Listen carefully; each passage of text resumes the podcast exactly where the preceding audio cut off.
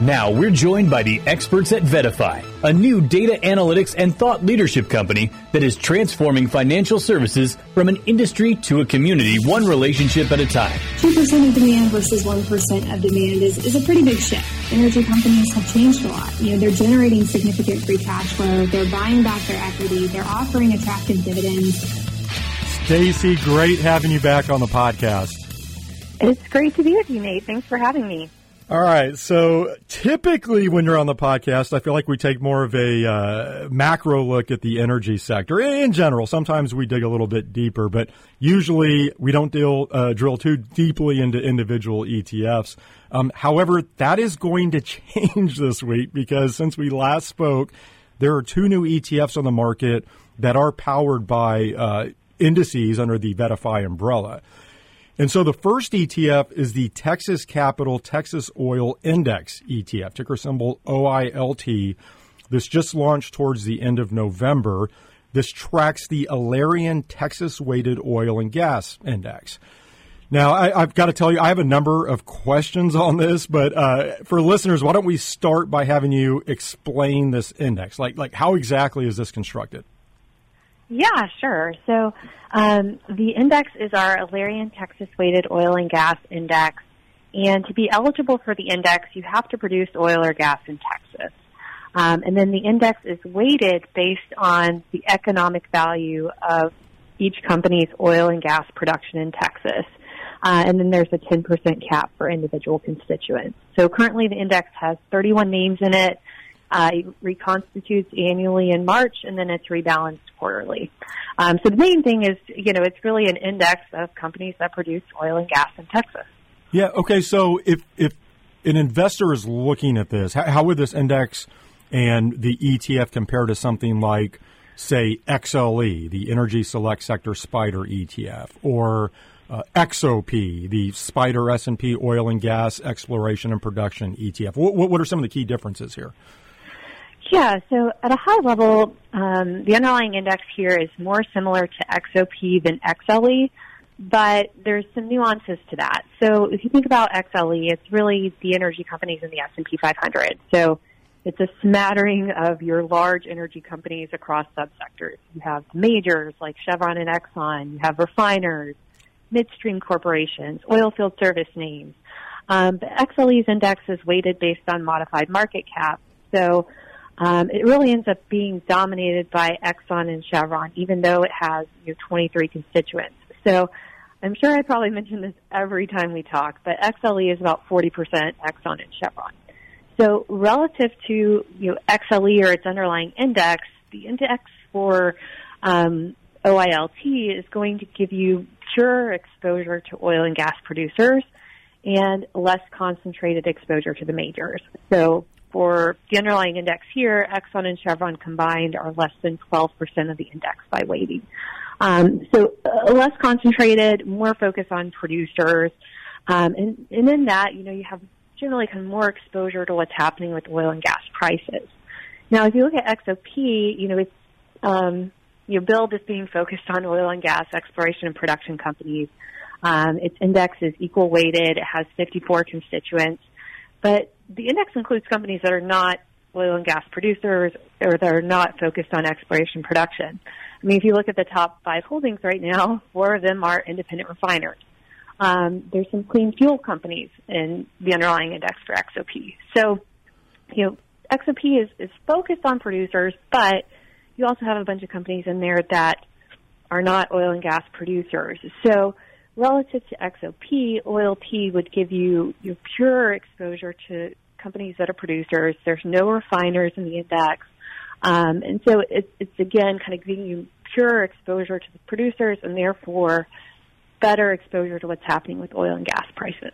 Well, let, let me ask you this. Um, if we put some of those differences aside, what are some of the advantages of investing strictly in Texas oil and nat gas producers. And I, I guess I would say, along with that, is there any downside to limiting the index and, and investment uh, universe and OILT, OILT to, to only companies within Texas, or is that where most of the best oil and, production uh, or exploration and production companies are headquartered anyway? Yeah, so there's definitely an element of you know, most large producers have some kind of footprint in Texas, and, and for good reason, and we can talk about that. Um, so just to be clear, you have to be an oil or gas producer in Texas to be in the index, but a lot of these companies are producing, you know, oil and gas in the U.S. and other parts of the world. But I think Texas is a good gating factor um, because it has a lot of desirable qualities from a production standpoint. You know, there's really solid geology in Texas. There's significant proved reserves. Um, you have about five shale plays that touch portions of Texas. There's a pretty friendly regulatory environment, um, plenty of infrastructure kind of above the ground to get hydrocarbons where they need to be. Um, you've got good connectivity into both kind of domestic demand and also international markets. So there's a lot to like about Texas production in general, and we see that with M&A transactions that we've seen in the energy space. You know, producers are really focused on securing low-cost, short-cycle drilling inventory. And so if you look at M&A deals in the energy space recently, a lot of those have been focused on essentially giving people more exposure to that low-cost, short-cycle drilling inventory in Texas. So the kind of big example is Exxon buying Pioneer. You've also had Occidental buying a private company called CrownRock. Um, Apache recently announcing that it's acquiring Callon Petroleum.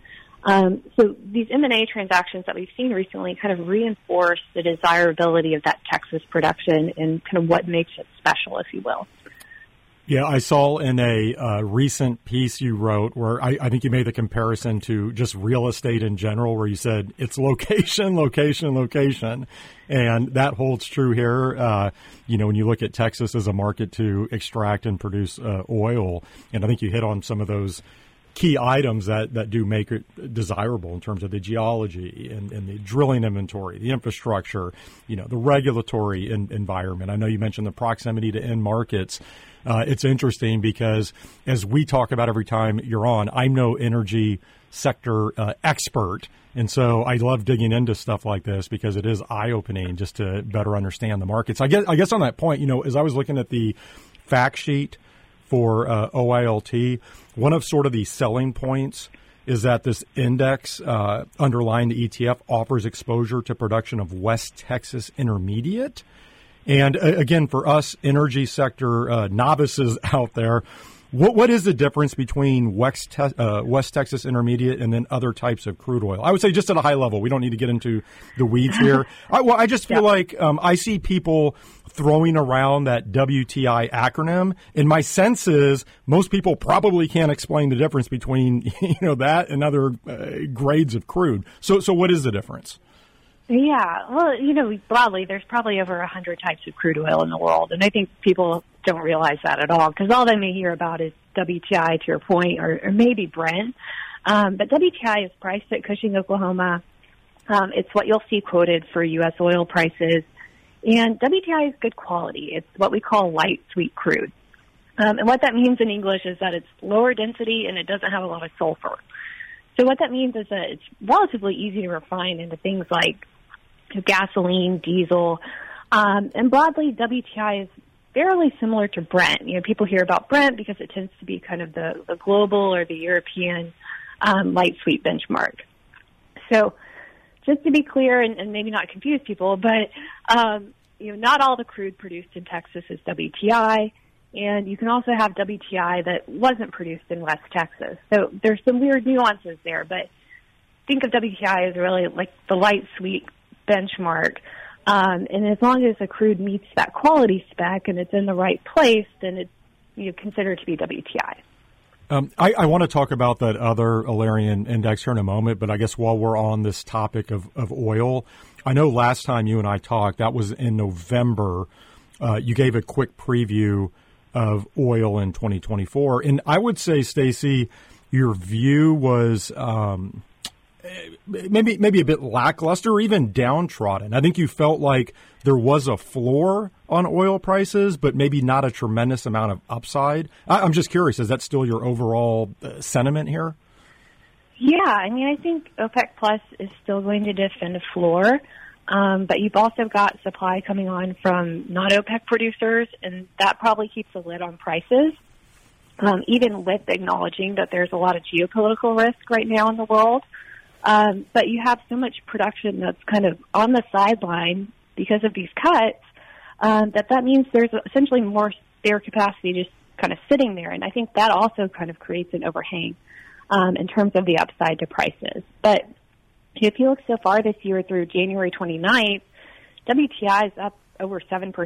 It's about $77 per barrel this morning after being down about 11% last year. So we've seen some strength lately. Um, and you know, I could definitely be wrong. Um, but I think most people are generally kind of of the view that oil is probably going to be pretty range bound this year, um, and are expecting prices to kind of average between you know, seventy to eighty dollars per barrel. And I think generally, given what we know today, um, and what looks to be a pretty comfortably supplied oil market, I think that's tough to argue with. Now, there could be upside from some kind of geopolitical risk that maybe we don't know about, or a situation that we already have gets worse. But generally speaking, I think most people just expect oil to kind of continue meandering in this range that it's been. Uh, to your point on the geopolitical um, situation, again, I, I, think the average uh, investor or energy sector novice, such as myself, might look at everything going on in the Middle East and think perhaps that could uh, create some upside pressure on oil prices, but does it come back to that supply side? I mean, is that just very high level? Is that what the issue is in terms of oil prices? Just the, the too much supply? Yeah, I mean, I think what we've seen so far is that there hasn't been a, a huge inter- interruption in kind of global oil flows to this point. And so that's kind of one issue why the Middle East issues haven't been a bigger deal. Um, and then you've also got, yeah, non-OPEC supply coming on in places like Guyana, Canada, the U.S. that are not kind of in that mix are not going to be impacted by what's going on in, the Middle East. So I think it's that combination. And, and yeah, to your point, just there should be enough supply elsewhere. Um, you know, barring something really escalating uh, in the Middle East supply, particularly in Texas, right? yeah. um, you, you, know, you did a great job earlier of highlighting how that, that index underlying OILT might offer some benefits relative to competing indices. But to, to what you were just saying, let, let's say oil does not do much this year.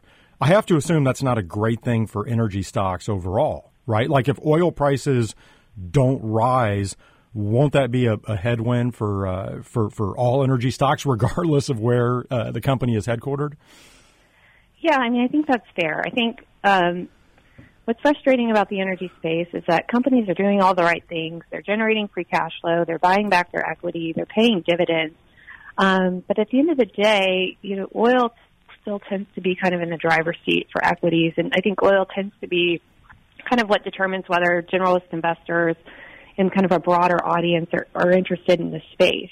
So to the extent that we see kind of weakness in oil, I think it's tougher for energy stocks broadly to do well, and it becomes more of a stock picker's backdrop um, where you have some winners and you have some losers.